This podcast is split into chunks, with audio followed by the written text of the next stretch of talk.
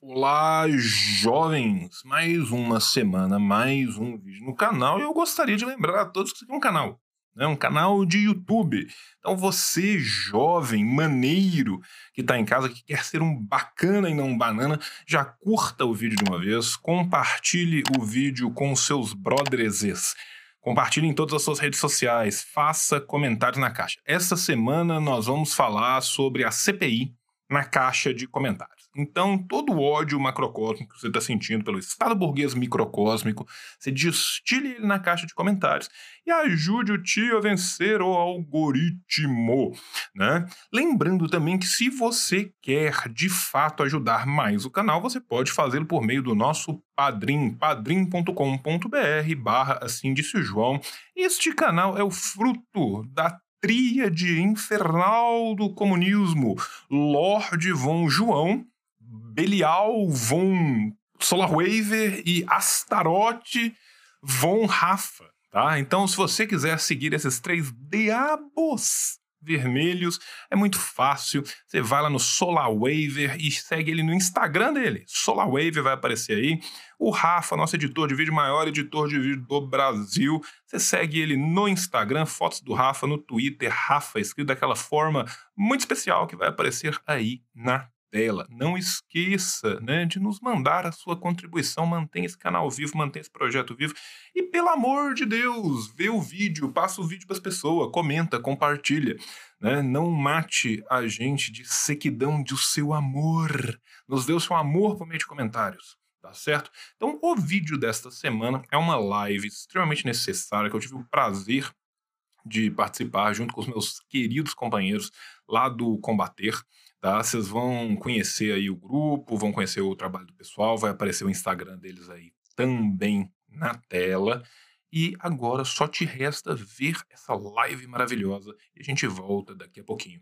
Beijo no coração de você, Rafa, pode soltar a vinheta. Foi martelo e com o copo na mão. Vermelha é nossa bandeira e o nosso coração. Primeiramente, né, falando em nome da organização Combate, uma grande honra poder estar dialogando com você, né? É, na nossa opinião, na nossa posição, é, você presta né, uma tarefa, você presta é, serviços muito importantes para a formação de novos quadros, novos quadros políticos, né? Novas consciências é, ligadas ao marxismo, ao pensamento revolucionário, né? É, antes de começar, é, eu gostaria só de prestar né, uma solidariedade e um total apoio né, às 38 famílias que foram despejadas né, arbitrariamente é, em meio à pandemia, né, a mando do governador Ibanez Rocha, né, do Distrito Federal, né, que é um inimigo do povo. É, também eu gostaria de prestar é, com o mesmo afinco né, ao acampamento Manuel Ribeiro, da Liga dos Camponeses Pobres, né? Em Rondônia, é, que resistiram bravamente, né? A mais uma tentativa de despejo, né? A mando do latifúndio e de o seu, do seu cachorrinho, né?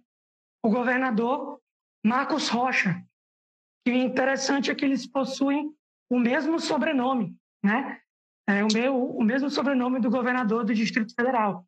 Então, eles têm essa similaridade, né? no nome em serem assassinos do povo, né? Serem canalhas, fajutos e que serão julgados pela luta popular, né? E também prestar apoio e solidariedade é, ao jornal Nova Democracia, né? Que passa por um processo de boicotes, né? De campanas e perseguições do velho Estado, né? Na pífia tentativa de silenciar e calar os verdadeiros democratas, né, os democratas radicais dessa nação. Jamais conseguirão. O nosso sangue vermelho também é a cor da nossa bandeira. Então, é, levando adiante, né, e apresentando o companheiro, e desculpe a, a introdução, né, é, companheiro é, podcaster, mestre em história, então vai estar tá dando seguimento, né? Então, companheiro, a primeira pergunta, né, e você se apresenta, deixando claro que nós iremos anotar até duas perguntas, porque o tempo do Instagram é limitado. Né? No último aniversário do, do genocida Bolsonaro, né, no pique da pandemia, ele estava ali aglomerando a sua horda né, de negacionistas e de nazifascistas né, corporativizados, e ele vomita anticomunismo. E ele afirma que o Brasil, que eles não querem que o Brasil mergulhe no socialismo. Né? É, e isso frente à maior crise do capitalismo e do imperialismo nos últimos anos. Como o nosso tema é enfrentamento ao anticomunismo, gostaria de saber como é que você vê é, esse fenômeno. Boa noite, Bem, companheiro. Primeiro, boa noite, companheiro. Quero agradecer né, em seu nome ao Coletivo Combate pelo, pelo convite. Me sinto muito honrado de estar aqui. Faço as palavras do companheiro as minhas. Né? Todos os três precisam de toda a nossa solidariedade, de toda a nossa atenção. É preciso que a gente saiba da existência dessas lutas e que a gente reconheça os bravos companheiros que estão fazendo essas lutas e principalmente as massas populares que estão sendo atacadas diretamente pelo Estado nesse momento de crise, que vem sendo gerida pelo Estado de forma genocida, e isso não é um, uma coincidência, isso é um planejamento. Né? A gente nunca pode achar, tirar do nosso olhar, que isso é exatamente a forma que o Estado está aproveitando esta pandemia para concentrar rendas e destruir ainda mais a classe trabalhadora para forçá-la, sob a égide do neoliberalismo, a aceitar absolutamente qualquer migalha para que ela se mantenha viva.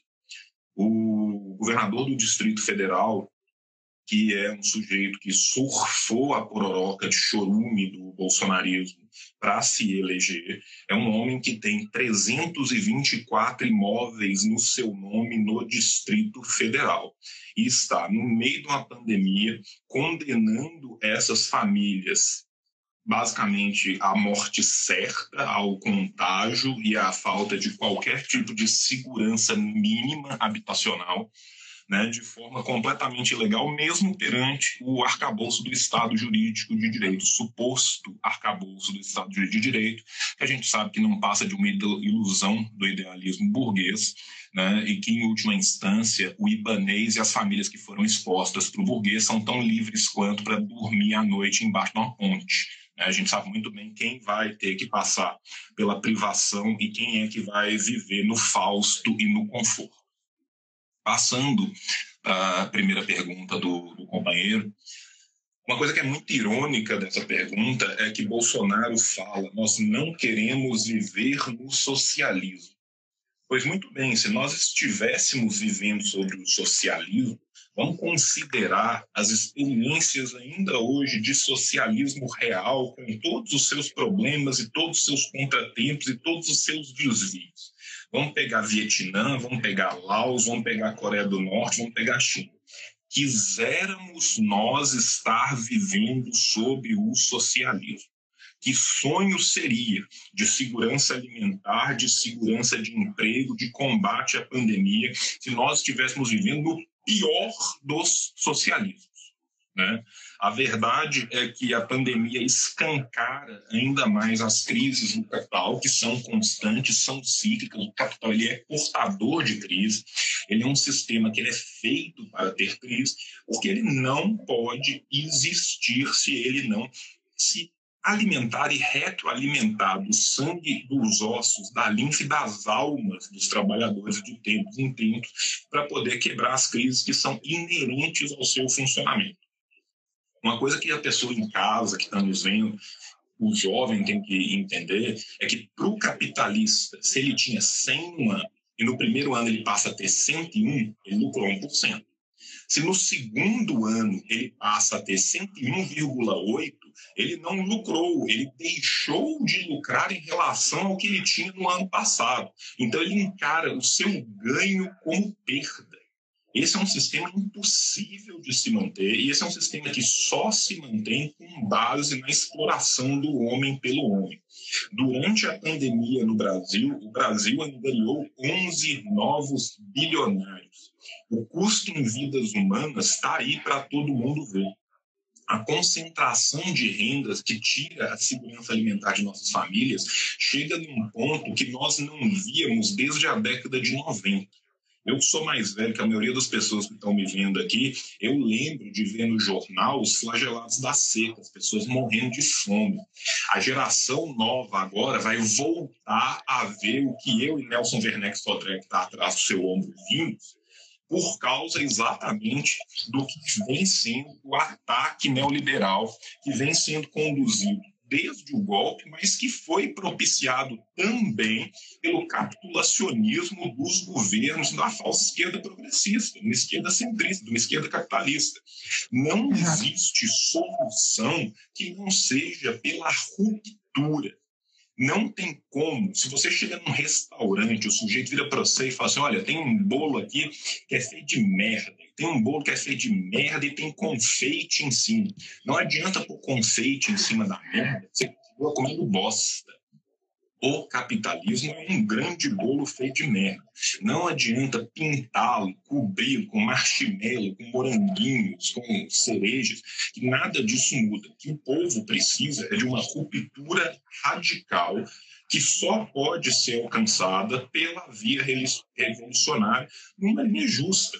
E a prática é a, mãe da experiência. Ela mostrará qual linha é justa e qual linha não é. E ela vai mostrando. Enfim, para terminar sobre essa primeira pergunta, a gente tem que entender também que esse é um fenômeno de recrudescimento da crise do capital que leva o capitalismo a uma de suas margens possíveis. O fascismo o protofascismo, as experiências de extrema-direita que nós temos no mundo inteiro. Tivemos com o Trump nos Estados Unidos, continuamos tendo hoje em dia nas Filipinas com Duterte, na, Ucrânia, na Ucrânia, na Hungria com Orbán, na Polônia, todas essas experiências fascistas do capitalismo, elas não são uma exceção do capitalismo, elas são uma das margens possíveis do capital. Existe um ciclo muito comum de acontecer sobre as democracias burguesas, que são os ciclos das próprias explorações econômicas dessa democracia. Existem tempos em que a base, e por base lê-se o grande capital, opta por explorar de forma mais aberta e tem horas que ele opta por explorar de forma mais mitigada. Por que, que ele alterna entre um e outro? Para manter os seus ciclos de lucro possíveis.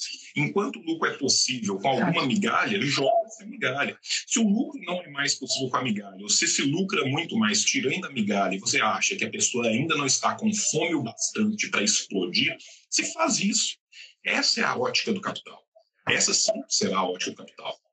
Qualquer tentativa de de construir uma mudança que não enseja uma ruptura com essa ótica do modo de produção, ela está fadada ao fracasso desde o começo. Saiba a pessoa disso ou não. Exato, companheiro. É, muito, muitas colaborações boas. Realmente simpatizamos muito nossa linha política. É, é, a segunda pergunta, né, gostaria de saber, nós aqui do movimento, é, como que a gente pode né, nos desprender das amarras dessa, dos meios massivos de comunicação, né? E das formas de inteligência das classes dominantes para não aceitarmos esse modelo de narrativa anticomunista. Porque está desde a escola, está nos meios de comunicação do SBT, a Band, né? E está, enfim, disseminado de todas as formas.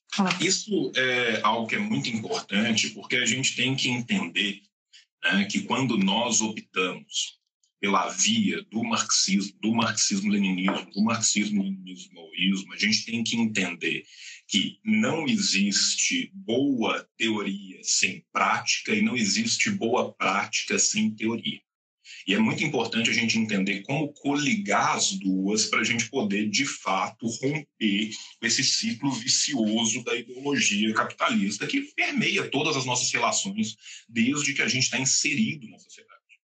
Nós somos inseridos sob esse véu da sociologia, nós crescemos sobre ele, vamos morrer sobre ele, a não ser que a gente consiga, de fato, a ruptura revolucionária que a gente quer. E ainda assim, se a gente conseguir, será uma longa construção, não cairá do céu o comunismo da noite para o dia. Né? Por isso que isso é uma construção tão importante. Pois muito bem. A praxis alijada da teoria, o mero praxismo, ele vai levar a milhões de erros. Os erros do individualismo, os erros do voluntarismo. Porque o sujeito quer muito fazer, ele está imbuído de um ódio de classe visceral, mas ele não sabe como fazer, ele não está organizado, ele não entende a conjuntura, ele não entende o movimento do real, ele não entende quais são as totalidades que estão envolvidas, ele não conhece sequer a realidade do seu próprio país. Como que ele vai fazer? Normalmente, nessas horas, o que a gente tem é esse individualismo, esse voluntarismo, que, infelizmente, a única coisa pior do que um sujeito que é ruim de serviço é um sujeito que é ruim de serviço e cheio de boa vontade. Né? Por isso que é importante aliar também a teoria. Por quê? Porque a teoria pura também ela é um desvio pequeno burguês. A teoria que só serve para retroalimentar a teoria, a teoria que só serve para ficar nos ciclos universitários, dentro da academia, que não fala com o povo e não volta do povo, nisso a gente tem que lembrar do presidente Mao. O presidente Mao fala uma coisa que é genial, que é exatamente que a linha das massas ela tem que vir das massas para voltar para as então a gente precisa estar em contato constante com nós mesmos para entendermos as nossas necessidades e para que a vanguarda revolucionária possa, de fato, trazer uma, uma linha justa para aquilo que as massas demandam e necessitam. Nesse sentido, a gente tem que aliar a teoria a uma prática. Como estudar a teoria?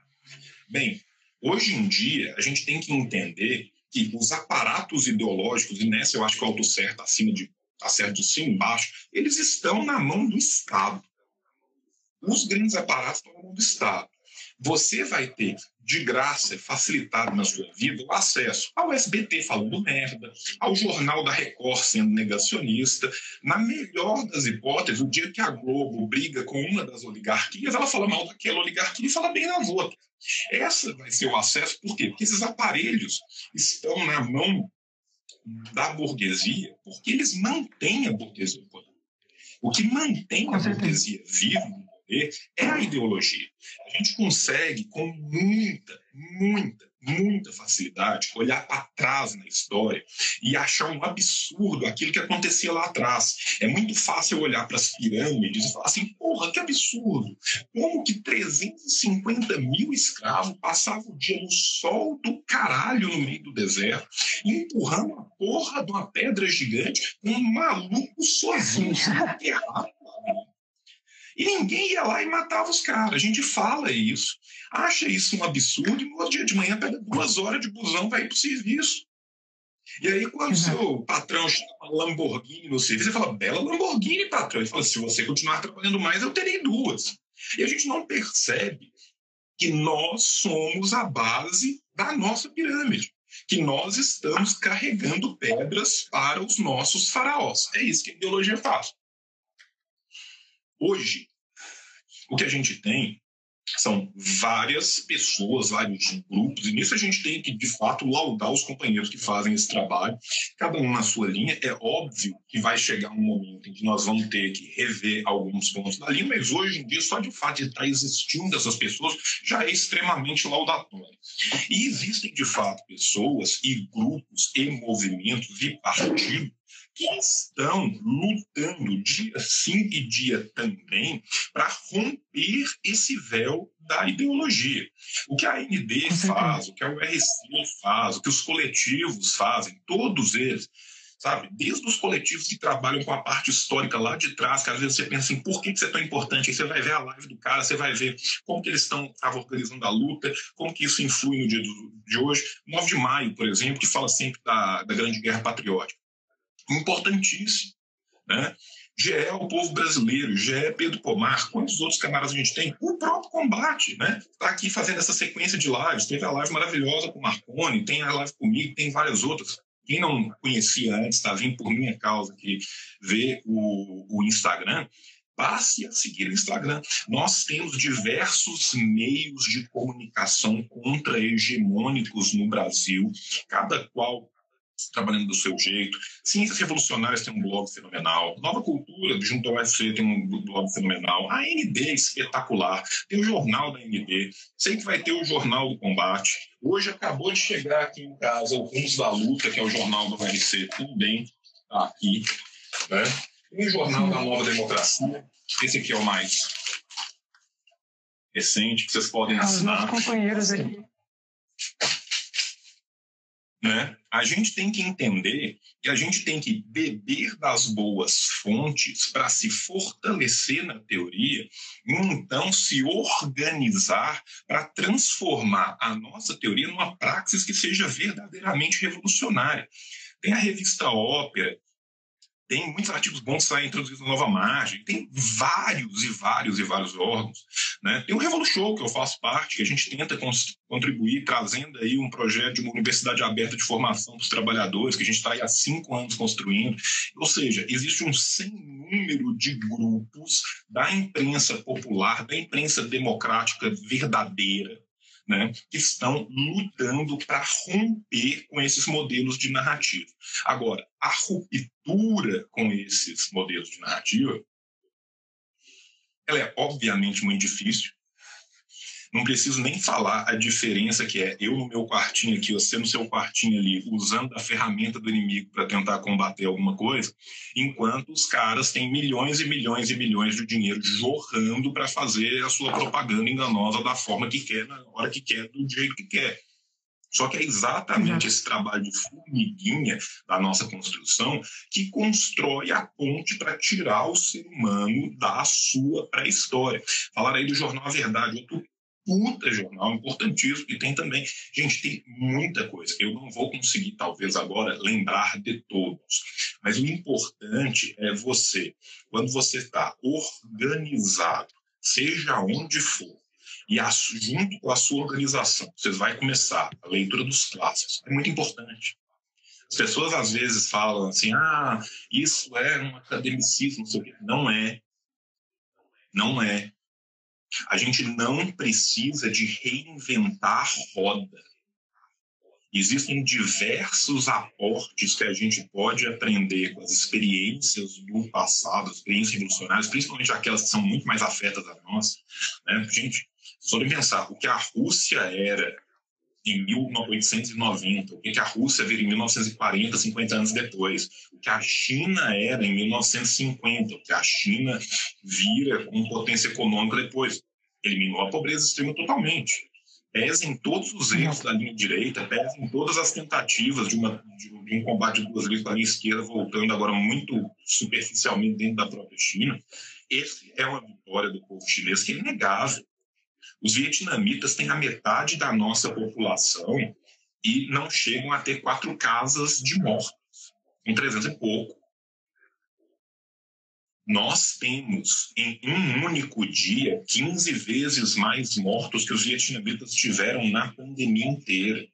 Uma ilhota igual Cuba, pese todas as decisões teóricas de Cuba, que vem sofrendo um bloqueio brutal por 70 anos, consegue se manter de pé e ter a sua própria vacina.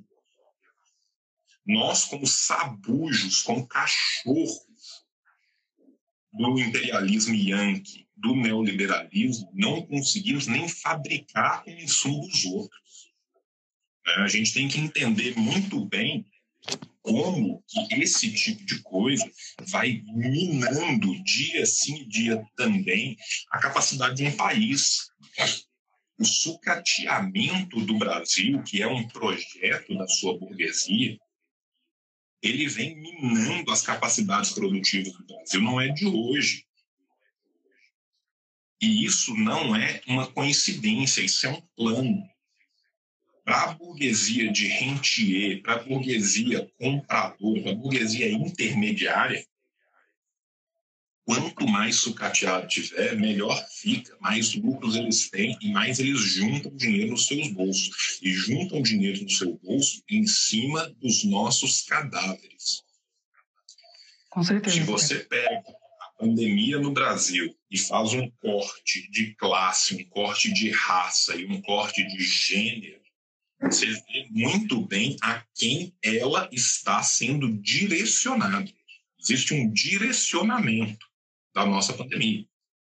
Isso é um plano estatal. Isso não é uma coincidência.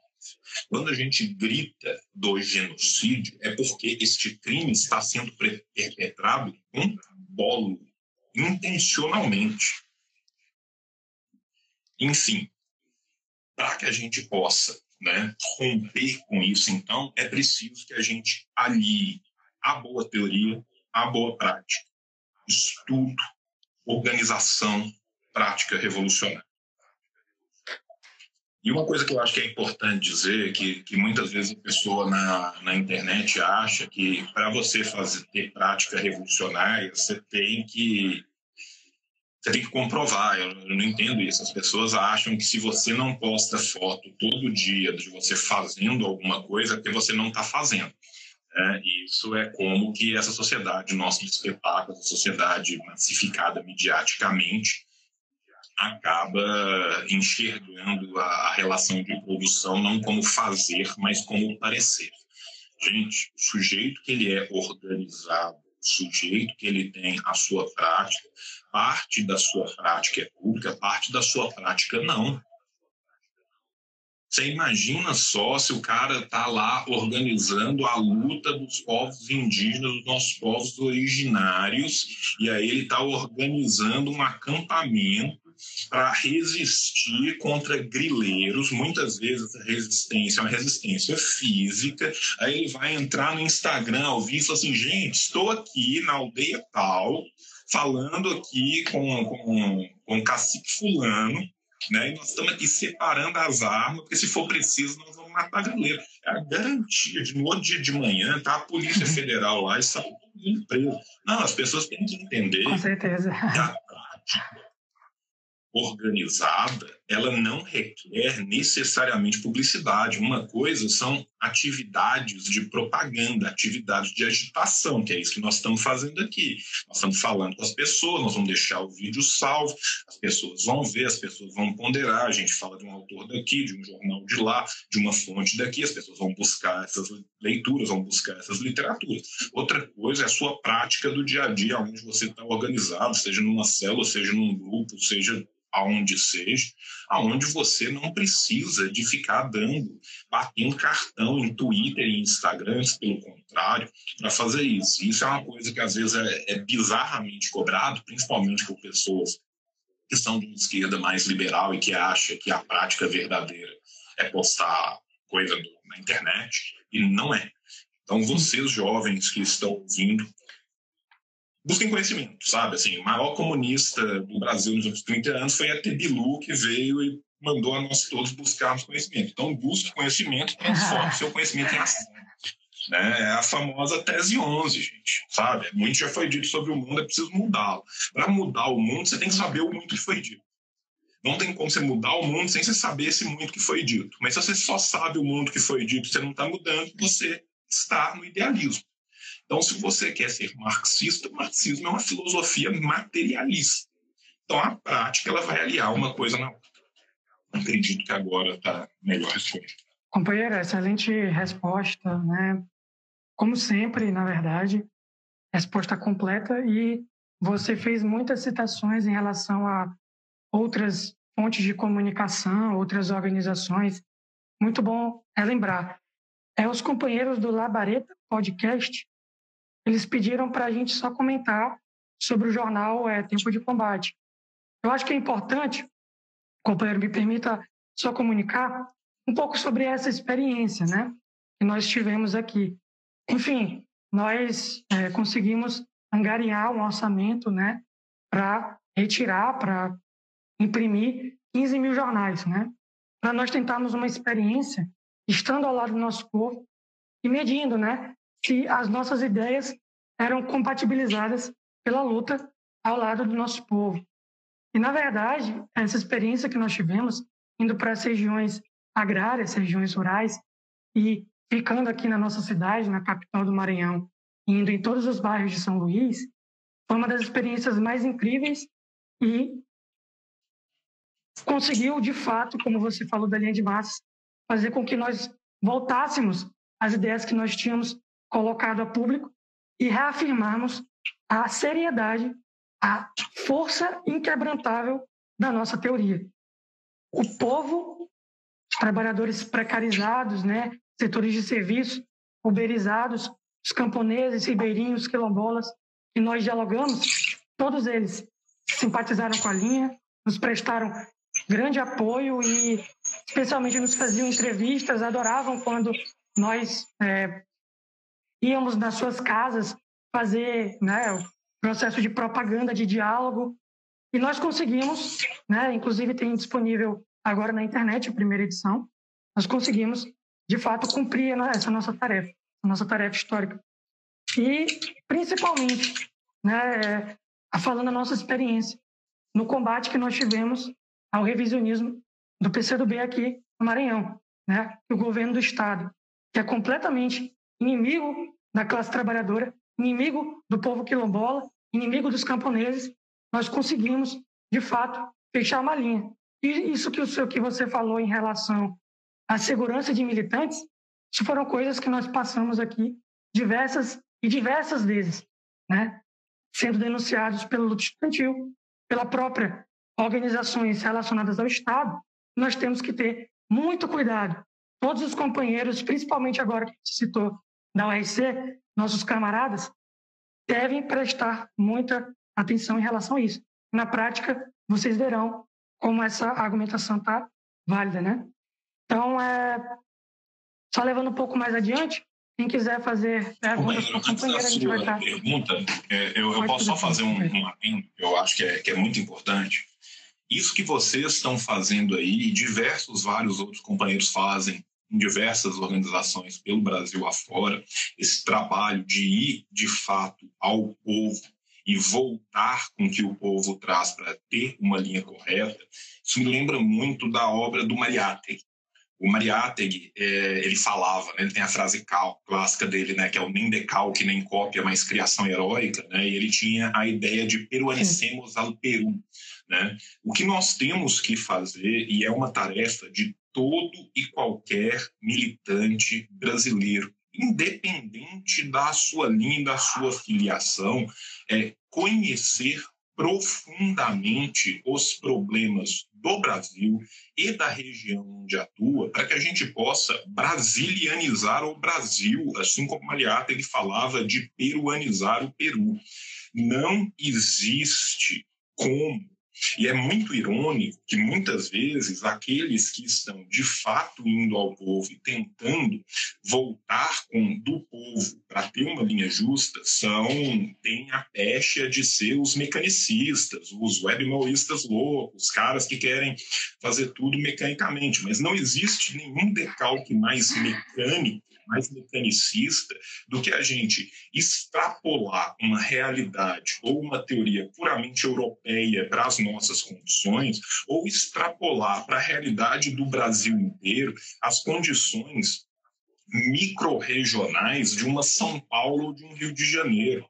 O Brasil não é o Brasil. O Brasil são os Brasis. A realidade e as necessidades, as vicissitudes da prática revolucionária que você tem no Maranhão e que eu tenho em Minas Gerais são muito diferentes. Da mesma forma que dentro da própria Minas Gerais vai ser muito diferente o que eu vou ter na região, na macro-região de Belo Horizonte e o que eu vou ter nas, nas milhões de comunidades campesinas que estão vivendo uma semi-feudalidade do interior que está muito mais próximo a você aí no Maranhão do que em São Paulo. Então, e para eu sair de Belo Horizonte e encontrar essa realidade, eu não preciso andar mais do que 70 quilômetros.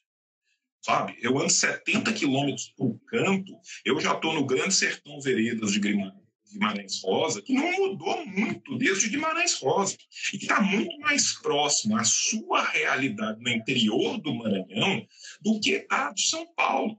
É óbvio que a sua realidade em São Luís vai ser uma e a sua realidade no interior vai ser outra. Agora, a gente só vai conseguir compreender isso se a gente, de fato, se debruçar sobre o Brasil.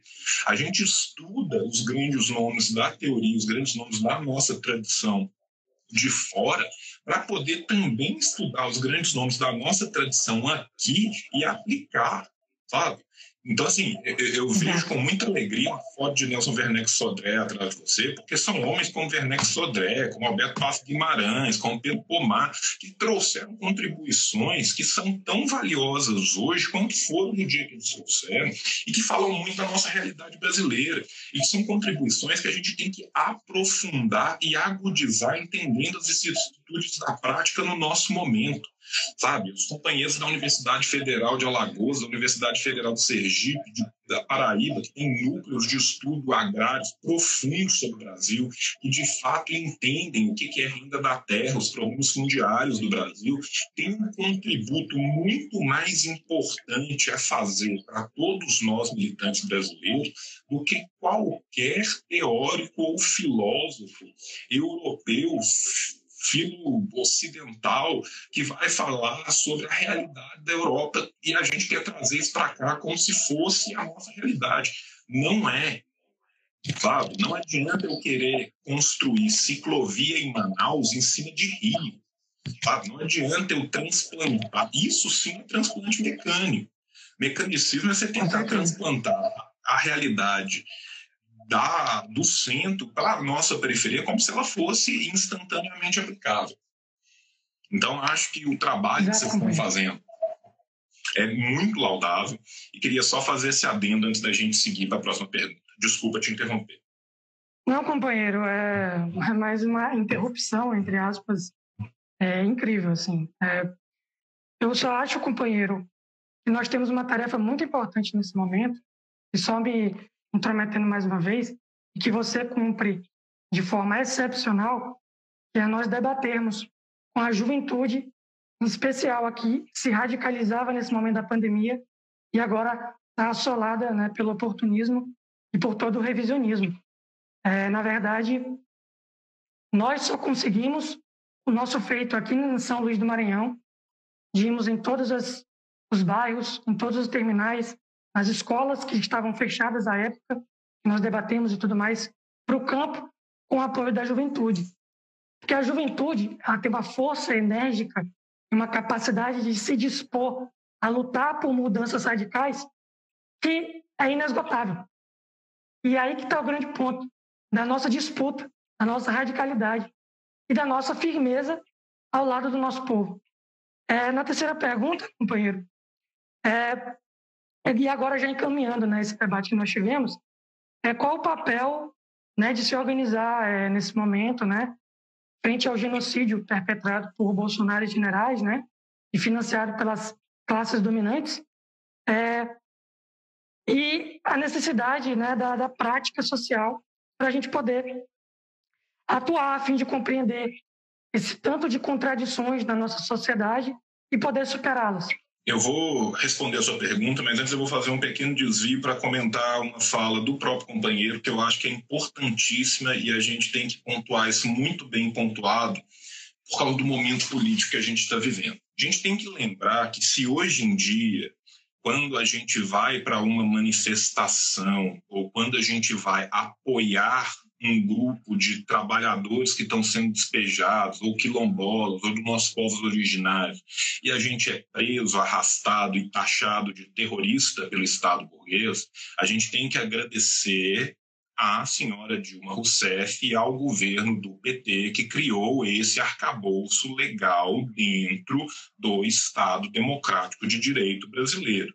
A gente tem que lembrar que a a briga de duas linhas do Partido Comunista Chinês, aonde agora a linha esquerda do partido está capitaneando a parte interna do país, mas a linha direita ganhou a parte externa inteira do país, se tem hoje no Maranhão um porto sendo construído sobre terra indígena, é graças Com ao certeza. capitulacionismo de direita, tanto da linha direita do Partido Comunista da China, como do PCdoB, que participa Exatamente. e é partícipe dessa construção. Nós tivemos um período enorme de um ciclo capitalista é, positivo economicamente durante, principalmente os dois primeiros governos do Lula, o primeiro então sobremaneira, aonde em vez de se ter um avanço qualquer democrático real brasileiro, o que houve foi a traição de todos os setores de base popular e democrática que haviam apoiado aquela tentativa de uma esquerda progressista e uma capitulação completa perante o capital. Lula, nas últimas entrevistas dele, já falou de transformar a Caixa Econômica numa sociedade de economia mista. Lula já está dando todos os sinais possíveis e imagináveis para o mercado que, se ele foi um conciliador de classes na primeira vez, segurem a cerveja do homem, porque dessa vez ele fará muito mais. Um governo que se diz disso cujo vice é, no seu primeiro mandato, um dos empresários mais ricos do país, representante máximo do Partido Liberal, ou os empresários estão sendo enganados, ou os trabalhadores estão sendo enganados. Dica: não são os empresários que foram enganados. Então a gente tem que entender também o mal, o germe podre que é essa falsa ideia de social-democracia democracia, que é basicamente o que eu falei lá no começo, que é cobrir de marshmallow merda e te dar merda para comer. As pessoas que foram inseridas no Brasil para fora da linha da pobreza, e muito laudatório que tenham sido tiradas da linha da pobreza. Parabéns, não fez mais que obrigação, mas ainda assim, parabéns. Mas elas foram inseridas sob a égide do consumo. Elas jamais tiveram a inserção como seres humanos, como cidadãos completos, como partícipes de uma democracia. Eles eles foram inseridos como consumidores. E eles não podiam mais consumir, eles deixaram de ser humanos, porque para o capitalismo só é humano quem tem capacidade de consumo. Por isso que é tão importante a organização. Por que, que é importante a organização? Primeiro, porque você sozinho é fraco. Por mais que muitas vezes a pessoa se esteja imbuída de uma vontade de mudar o mundo, o mundo não se muda sozinho. A historiografia que achava que os grandes homens faziam as grandes transformações e que o mundo inteiro simplesmente esperava essas almas douradas descerem do céu para fazer essas transformações, morreu no século XIX, no começo do século XIX, na virada para o século XVIII quem faz a história, o verdadeiro sujeito da história, são as massas, porque a história não tem sujeito. O sujeito é coletivo, existe o sujeito na história, mas não existe um sujeito da história. É a coletividade que vai fazer a história. Então é por isso que é tão absurdamente importante a organização. A organização te traz proteção, que nesse momento de recrudescimento do nosso Estado é muito importante. Está fechando, vai fechar mais e a tendência é que se torne cada vez pior. Por isso que é tão importante. A organização te traz proteção. A organização te traz o debate. O debate é muito importante para você acrisolar as suas visões. Não ninguém nasce sabendo, gente sabe? Eu não nasci e eu tinha lido as coisas que eu li hoje, e daqui a 10 anos eu vou ter lido muito mais. E há cinco anos atrás eu sabia muito menos. E a beleza da organização é você estar do lado de pessoas completamente diferentes, cada qual com a sua formação, e você vai poder contribuir com a formação delas e eles com a sua. E vai ter gente com mais experiência que vai virar e vai falar assim: olha, isso aqui talvez esteja errado, você devia estudar isso aqui, ver a experiência de fulano ali. Você aprende a organização ela te traz segurança, ela te traz aprendizado e ela te traz uma coisa muito importante que é organização. As coisas não acontecem pelo bel prazer, as coisas não acontecem pela voluntas da pessoa. Se eu virar e falar assim, quero construir um novo quarto na minha casa porque aqui está muito apertado, eu preciso de outro banheiro. Eu posso ter as ideias mais brilhantes de como vão ser esses banheiros. Se eu não pôr a mão na massa, comprar os materiais e, de fato, construir tijolinho por tijolinho para fazer o meu banheiro, eu jamais irei cagar num lugar que esteja fora da minha casa hoje. Tá? Então, assim, a construção ela se dá por meio de uma prática organizada. É por isso que também é tão importante. Imaginemos que você, no afã de mudar o mundo, imprimisse sozinho os 15 mil jornais, saísse batendo de porta em porta.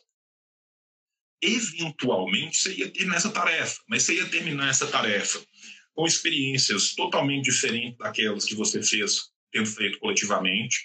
Cada pessoa que está na organização vai trazer algo único, vai trazer um ponto de vista diferente, vai ter uma crítica diferente sobre aquilo. É por isso que é tão importante se organizar. E por que, que é muito importante a gente se organizar? É porque o lado de lá está profundamente organizado. Exatamente. Bolsonaro é um sujeito inteligente? Não, não é. Isso nota-se das suas próprias falas. Ele é um sujeito que tem muitas dificuldades com o conhecimento formal.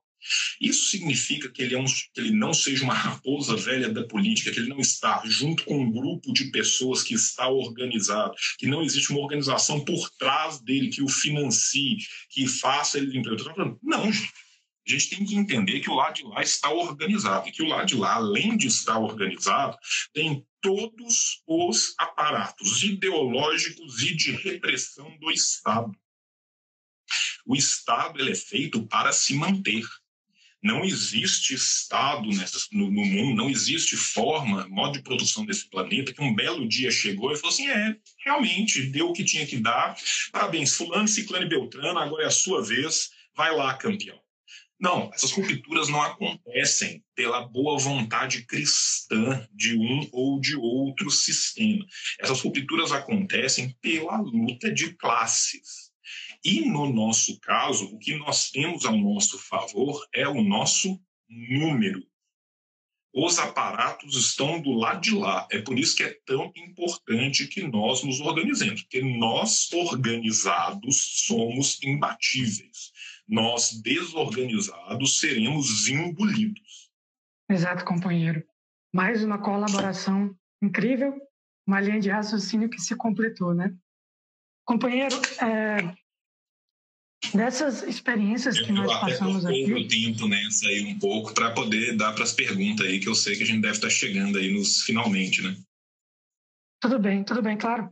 É, dessas experiências que nós tivemos aqui, é, só deixando claro para todos é que nada nos afigura mais a certeza dos nossos estudos, dos nossos debates, da nossa organização, do que estando ao lado do nosso povo, do que conversando com ele, do que dialogando e tentando, fortalecendo a construção de uma nova história, né? Então, é, só para finalizar mesmo, dizendo que estar numa organização e servir ao povo de todo o coração é certamente o grande sentido da nossa vida. E o grande sentido de tantas e tantas vidas ao redor do planeta, né, que se compadecem, que estão juntos nesses momentos de luta, né? Ah, passando agora para as perguntas, né? É, a mais a mais fei TXR, eu não sei como é que se pronuncia, desculpa, perguntou é como começar uma organização ou um movimento. Primeira coisa, né? Você tem que pensar na sua situação local, né? Se já houver na sua região, no seu local, alguma organização cuja linha esteja próximo bastante da sua linha e você e o grupo de pessoas que estão junto de você acreditam que este é um caminho, procure esta organização, conheça essa organização. Né? A gente não precisa necessariamente reinventar a roda sempre. Existem diversas organizações que têm permeação em vários estados, quando não quase na nossa nação inteira. E aí, nesse caso, eu te recomendo primeiro ponderar sobre a necessidade ou não de se criar esse núcleo. Agora, o fato é, e é um fato ateste, que existem diversos lugares onde simplesmente não existe. Você também não precisa de inventar tudo sozinho. Existem diversos grupos na internet que você pode encontrar e fisicamente pelos links que estão das suas representações que podem te ajudar a organizar o grupamento de pessoas na sua região. Né? Então, primeiro, o que eu te recomendo? Saiba qual é a sua linha, saiba qual linha está batendo com a linha que você quer trabalhar pra, pra, pra, para o seu coletivo, para a sua organização, para o seu grupo. Uma vez não existindo um grupamento já feito na sua região, se aproxime de alguém cuja linha é próxima e pergunte para ele: olha, vocês quando começaram, como que vocês fizeram?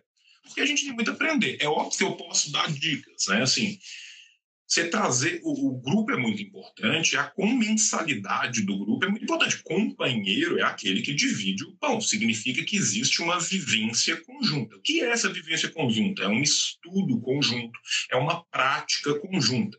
Então, se você e um grupo de pessoas decidem manter um estudo consciente, sagaz, de uma linha justa, e a partir disso aplicar junto ao povo, ir ao povo, entender as suas necessidades e como você pode operacionalizar aquelas necessidades para que as demandas sejam atendidas da melhor forma possível, e você conversa com alguém com um outro grupamento que já tem mais experiência prática do que você, a tendência para que tudo dê certo é muito grande. Então, assim, recomendo entender a sua região politicamente, quais organizações ali existem, existe uma linha que eu concorde ou não, porque também você virar e falar assim, olha, até tem uma organização aqui, mas tem uma organização que é completamente reformista, ou se não tem uma organização completamente liberal, bizarra, não é nada disso que a gente quer. Pois muito bem, o que, que vocês gostariam? Ah, a gente acha muito bacana o pessoal da AND, o pessoal da URC, o pessoal de quem quer que seja, ou do Mangue Vermelho, ou do Combate, ou de qualquer um. Procure-os. Ah, eu sempre ouço os podcasts do Povo Brasileiro, eu sempre ouço os podcasts do, do Pedro Pomar, do Revolution, de não sei aonde, não sei quem. Essas pessoas, converse sobre a, a forma como elas tiveram. Com certeza você vai ter muito a aprender para não ter que reinventar a pedra, para não ter que reinventar o fogo e a roda, né? e poder trabalhar consequentemente para a boa execução disso. Mas lembrando sempre né, que nossa função é servir ao povo, e servir ao povo de todo coração estar com o povo.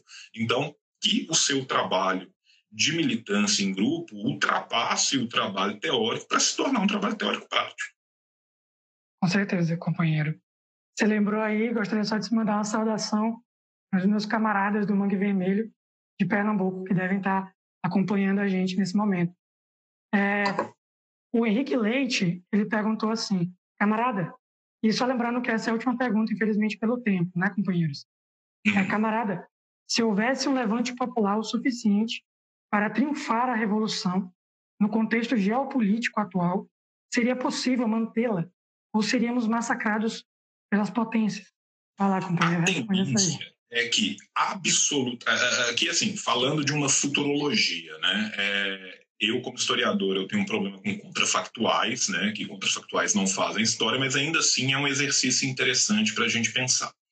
O que, que, a história nos conta? A história nos conta que absolutamente qualquer lugar deste planeta aonde as massas populares se levantaram e tentaram alcançar sua própria liberdade, elas foram brutalmente reprimidas. Né? É o poema do Brecht. Disse violento o rio que tudo arrasta, diz que é violento, mas ninguém diz violenta as margens que o reprimem. As, as margens que o reprimem são exatamente o nosso modo de produção, a nossa, a nossa estrutura social em qualquer lugar deste planeta que surgir uma revolução, ela vai ser brutalmente atacada, e ela não vai ser simplesmente brutalmente atacada pelas elites internas, ela vai ser brutalmente atacada também pelas elites externas, pelas elites transnacionais, porque o capitalismo já alcançou todos os rincões desse planeta. Então você pode ter certeza absoluta que se um dia triunfar Revolução Brasileira, desculpa, quando triunfar a Revolução Brasileira, ela vai se atacar. Mas ainda, no caso do Brasil, a gente tem que entender um detalhe que a gente não tem hoje em dia sequer infraestrutura própria. Nós não temos uma rede de telecomunicações própria, nós não temos um grid elétrico que seja todo nosso. Nós não somos donos nem sequer dos nossos próprios hidrocarbonetos. Né? Então a gente tem que entender que, no caso do triunfo da Revolução Brasileira, a primeira briga que vai ser é com todas essas elites, que são elites encasteladas, cuja nossa burguesia simplesmente é uma intermediária, mas que são elites externas. Não interessa para o capital, não interessa para as grandes potências que um mercado do tamanho do Brasil, com 220 milhões de pessoas, e um tamanho continental capaz de fazer se estabilizar a sua revolução a geração de revoluções em vários outros países da América Latina no quintal do grande, da grande força hegemônica do capitalismo dos Estados Unidos vai ser combatido duramente até a morte. Só que nós que estamos dispostos a transpor nós seres humanos, da nossa pré-história para a nossa história verdadeira após a alienação, nós estamos dispostos a lutar essa luta se a gente não tiver disposto a lutar a luta posterior à revolução, não tem por que a gente lutar a luta da revolução. A gente luta a luta da revolução pensando que depois nós vamos ter que lutar a luta da construção da realidade. É muito bonito, muito lindo, muito idílico pensar na revolução, todo mundo correndo, arma na mão, bonito demais, e tomou e desceu a bandeira e subiu a bandeira vermelha e todo mundo cantou e faz um hino foda e não sei o quê. Mas no outro dia de manhã as pessoas precisam de comer, as pessoas precisam de trabalhar, a indústria tem que ser construída. Né? Tudo tem que ser reconstruído. Então, essa reconstrução é uma reconstrução que será feita inexoravelmente contra todas as potências. A Rússia foi invadida na Guerra Civil por 14 potências. A China, durante seu século da vergonha, foi invadida por mais de 10 potências estrangeiras. A Coreia foi brutalmente invadida pelas potências estrangeiras e teve seu país aberto à contra-vontade. A mesma coisa aconteceu com a Indochina inteira, a mesma coisa aconteceu com a África inteira. Não existe triunfo revolucionário sem uma luta continuada após a revolução. Isso é uma isso é uma a necessidade histórica que a gente não tem como escapar dela. Companheiro, é... felizmente eu vou ter que finalizar. Se fosse por mim, nós lhe ouviríamos assim um dia inteiro. Só vou indicar para o companheiro é, Altixinde, perguntou que organizações marxistas, leninistas, maoístas que eu posso me organizar. Só vou dar algumas dicas. É, acompanhe o jornal Nova Democracia e veja os desenvolvimentos que estão acontecendo na Índia, nas Filipinas, Peru, Turquia. Sempre é importante estar acompanhando.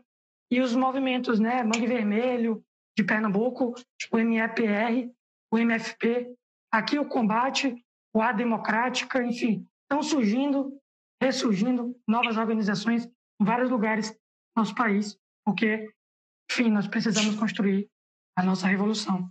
Companheiro, só é, se você gostaria de finalizar, eu já posso finalizando e dando uma grande saudação, eu na verdade. É, foi um grande Obrigado. prazer estar aqui lhe ouvindo, viu? É, foi, uma, é, foi uma grande aula, uma grande contribuição e nossas aproximações, agora com as atividades que virão, se encontram cada vez mais, né? Então é isso, companheiro. Não, com certeza. A gente tem a gente tem várias atividades programadas aí né, fazem parte da campanha, inclusive está ali atrás já o pacote da campanha.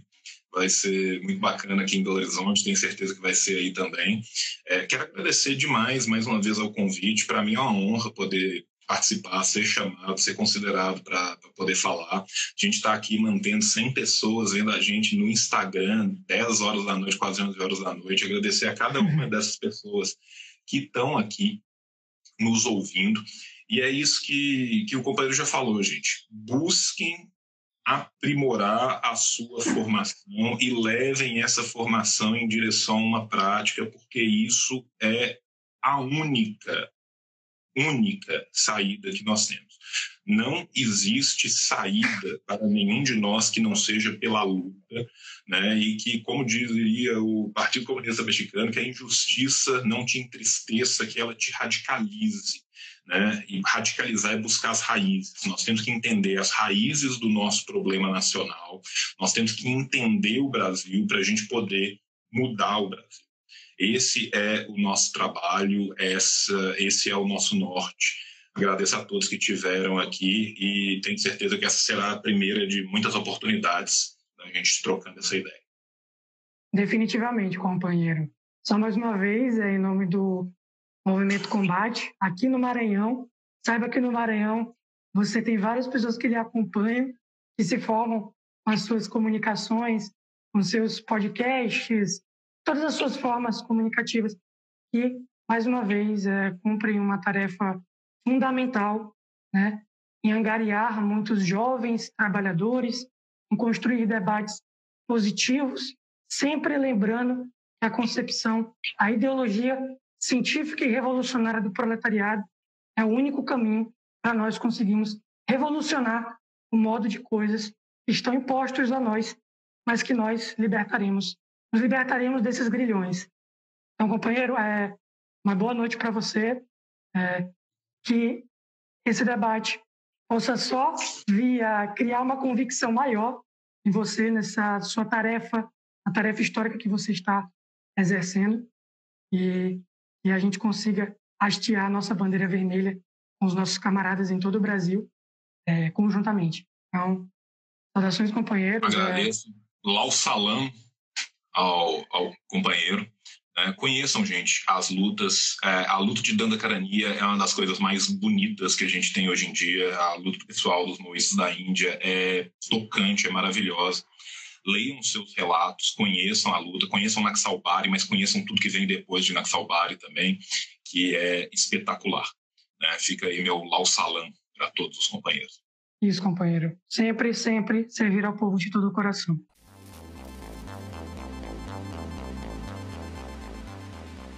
food Pois muito bem, jovens! A gente teve aí uma hora de live, alegria.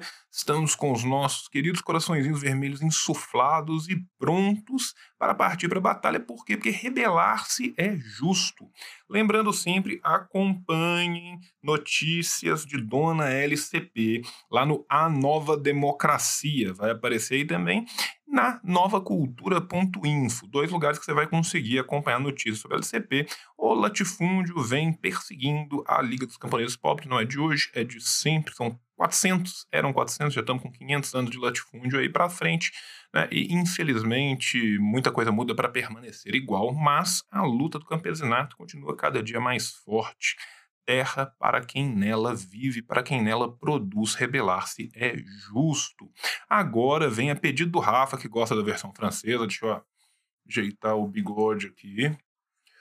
Paradis dos cupons! Paraíso dos cupons para vocês. Né? Nessa semana nós temos dois cupomzinhos que são os cupons de quem está ali, ó, sempre morando no nosso coração. Quem é? A Revolustor, com os pôsteres mais lindos do Brasil, os imãs mais lindos do Brasil, e agora com camisas lindas e maravilhosas. Vejam as camisas da Revolustor. A camisa do Gagarin é um negócio de louco. Vá lá, veja, compre, ajude este lindo casal que toca a Revolustor sozinho tem uma boca para criar. Então vocês estão ajudando um casal de lindos camaradas comunistas maravilhosos. Um beijo para dona Denise de São Paulo. Beijo no seu coração, tá? E como sempre, nossa querida editora Ciências Revolucionárias. Ah, esqueci. Esqueci do cupom. O cupom lá na Revolustora, sim, disse o João, 20. Por que 20? Porque você ganha 20% de desconto a partir de dois pôsteres no seu carrinho. Então aproveite, não compre só dois, compre cinco, compre dez, porque aí a cada dez você ganhou dois cupons, dois pôsteres inteiros, a cada cinco você ganhou um, é uma maravilha. A Revolutória é uma mãe, vai deixar sua casa linda. Voltando agora sim para o meu querido Klaus, menino Klaus, beijo no coração, tio te ama na boca. Entre lá no site das Ciências Revolucionárias, vai aparecer o site aqui embaixo e use o seu cupom. Assim disse João, tudo separadinho, está aparecendo aqui na tela. O que, que, eu vou te recomendar? Não conseguiu participar do Catarse do Stalin? Quer ler o livro Atualidades de Stalin do Klaus, que é maravilhoso. Compra com desconto, você vai ter 15% de desconto, vai ser muito mais barato. Provavelmente vai cobrir teu frete inteiro. Então, entre lá agora nas Ciências Revolucionárias, lá tem muita coisa boa. Olha o catálogo, use o seu desconto, use sem moderação, pode usar quantas vezes você quiser, não tem limite por CPF, não tem limite de desconto, não tem porra nenhuma. Você usa enquanto você conseguir usar e você tiver afim.